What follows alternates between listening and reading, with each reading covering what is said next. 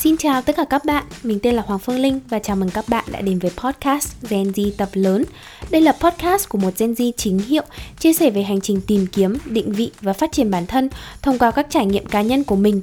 Một nơi để Gen Z kể, Gen Z nghe về những câu chuyện đời thường và những vấn đề ở độ tuổi tập lớn. Và không để các bạn chờ đợi lâu nữa, chúng mình cùng bắt đầu vào câu chuyện của ngày hôm nay nhé. Xin chào tất cả các bạn và chào mừng các bạn đã quay trở lại với kênh podcast Gen Z tập lớn. Tập podcast ngày hôm nay hoàn toàn không nằm trong kế hoạch thu podcast của mình.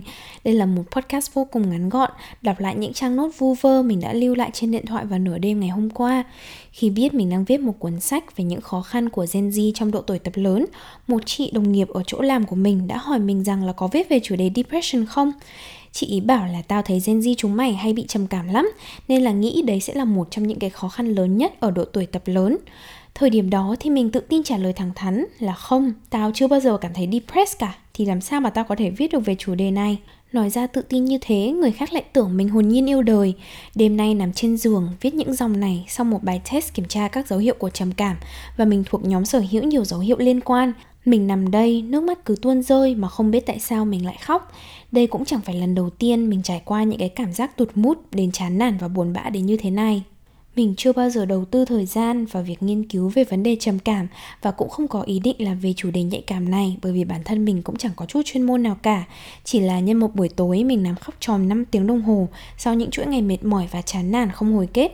Mình ngồi xuống đây viết vài dòng nói về cảm xúc của chính mình, ngồi xuống viết ra hết những suy nghĩ trong đầu giúp mình trấn an bản thân để bình tĩnh trở lại.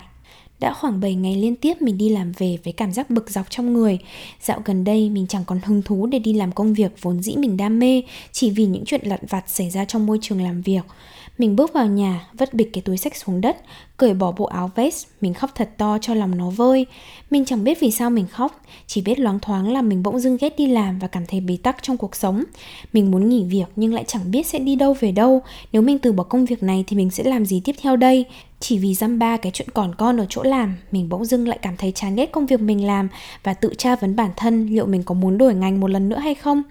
Nghĩ đến đây, mình lại cảm giác bế tắc vì đổi ngành gì bây giờ? Mỗi lần bế tắc lại là một lần mình khóc nấc lên vì cảm thấy sợ sệt trong cảm giác lạc lối này mình chán luôn cả những hoạt động thường ngày mà mình vốn dĩ cho là đam mê như là đi tập gym hay là thu podcast.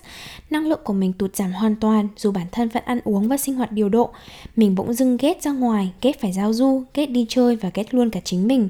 Mình nằm khóc giữa hàng vạn câu hỏi đang diễn ra trong đầu rồi bỗng dưng lại cảm thấy cô đơn đến lạ thường. Mình dùng răng cắn chặt mép chăn để không ai biết mình đang khóc.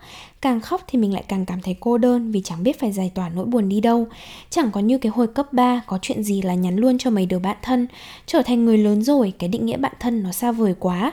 Muốn nhắn tin cho đứa bạn thân ngày xưa thì lại sợ vì còn đâu cái sợi dây liên kết để mà nó hiểu lòng mình. Những đứa bạn thân hiện tại thì cũng chẳng hiểu mình sâu sắc đến thế để nghe mình than về những thứ còn chẳng phải là vấn đề. Mình tự ý thức được bản thân đang buồn bã và lo lắng cho những thứ mà nó chẳng phải là vấn đề. Bản thân tự biết là mình đang suy nghĩ quá đà và tự hành hạ chính bản thân mình với những dòng suy nghĩ do chính mình tự tạo ra. Nhưng rồi những dòng suy nghĩ cứ ngày một phóng ra nhanh hơn, rồi chúng cuốn vào nhau thành một mớ bòng bong trong đầu mình hết chuyện đi làm, chuyện tìm kiếm đam mê, rồi sang cả chuyện cuộc sống, con đường sự nghiệp, chuyện tình yêu. Mình chẳng biết phải làm sao, vấn đề ở đâu, bắt đầu giải quyết những cảm xúc tiêu cực này như thế nào. Rốt cuộc, mình chỉ biết nằm đây để khóc thật to, với hy vọng nỗi buồn sẽ tự dưng tan biến. Nhưng càng khóc thì mình lại càng thấy cô đơn và trống trải. Thấy cô đơn quá thì mình lại càng muốn khóc.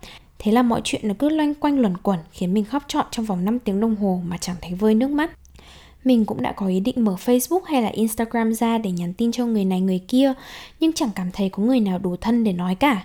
Thật ra thì mình chẳng biết kể về nỗi buồn của mình từ đâu, Vì vốn dĩ vấn đề khiến mình khóc nó đâu có tồn tại.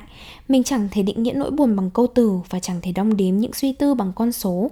Mình cảm thấy bất lực với chính mình và với chính cảm xúc của mình. Có những thời điểm chẳng ai làm gì mình cũng khóc mà chẳng biết phải làm sao đây không phải là lần đầu tiên mình trải qua những trận khủng hoảng cảm xúc như thế này. Những lần mình mất cân bằng trong cảm xúc đều kéo dài trong một khoảng thời gian dài chứ không phải thoáng qua trong phút chốc. Mình không dám nhận là mình đang trải qua giai đoạn trầm cảm nhẹ, nhưng mình sẽ tự công nhận là bản thân đang bất ổn về mặt cảm xúc. Khi mình tự công nhận cảm xúc của mình và bỏ cái thói tỏ ra mạnh mẽ, tự nhiên bản thân mình lại được chấn tĩnh trở lại và cơn khủng hoảng dần trôi đi Hóa ra chẳng phải mình chưa bao giờ trải qua những dấu hiệu của depression hay trầm cảm như cách mà mình hùng hồn tuyên bố với chị đồng nghiệp. Chỉ là từ trước đến giờ mình đã trải qua nhưng chưa bao giờ công nhận cảm xúc thật của mình và luôn cố nén lại cảm xúc để tỏ ra mạnh mẽ cho thiên hạ xem. Đến một ngày tự dưng cảm thấy bầu trời tối sầm lại, thấy chán đời, chán ghét bản thân thì mới giật mình nhận ra vấn đề cảm xúc của mình. Nhận ra vấn đề rồi nhưng mình vẫn không muốn chia sẻ với người khác là mình đang trải qua những trạng thái giống như trầm cảm. Mình sợ mình trở thành gánh nặng cảm xúc của người khác. Mình sợ nói ra thì người khác sẽ nghĩ rằng là mình đang thích tạo sự chú ý. Nói ra thì sợ rằng là mình đang bị ảo tưởng về những suy nghĩ trong đầu mình. Và rồi mình quyết định gọi điện về cho mẹ để kể lể. Vừa nói hai hàng nước mắt vừa tuôn rơi. Cũng chẳng hiểu vì sao mình khóc nhưng khi cuộc gọi kết thúc, lấy giấy lau nước mắt thì bỗng dưng lòng mình cũng nhẹ nhàng hơn mình vẫn ổn và đã bình tĩnh hơn rồi. Đây là một đoạn viết ngắn ngủi lưu trong phần nốt trên iPhone của mình. Mình viết ra những dòng này đơn giản chỉ để trấn tĩnh lại bản thân, nhưng mình quyết định thu thành tập podcast để nếu bạn nào có vô tình trải qua những giai đoạn giống mình thì các bạn sẽ không cảm thấy cô đơn. Vì khi mình buồn bã và tuyệt vọng, mình cảm thấy lạc lõng vô cùng. Mình cô đơn và lạc lõng vì nghĩ rằng chẳng ai trải qua những cảm giác giống như mình để hiểu cho mình. Nên mình mong là khi các bạn cũng trải qua những giai đoạn khủng hoảng cảm xúc giống như mình, các bạn sẽ không phải cảm thấy cô đơn và lạc lõng sau khi nghe tập podcast này. Và đó là tất cả những gì mình muốn chia sẻ với các bạn trong tập podcast ngày hôm nay. À, cảm ơn các bạn đã lắng nghe đến cuối của tập podcast này. Xin chào và hẹn gặp lại các bạn trong những tập podcast tiếp theo trên kênh Gen Z tập lớn. Bye bye!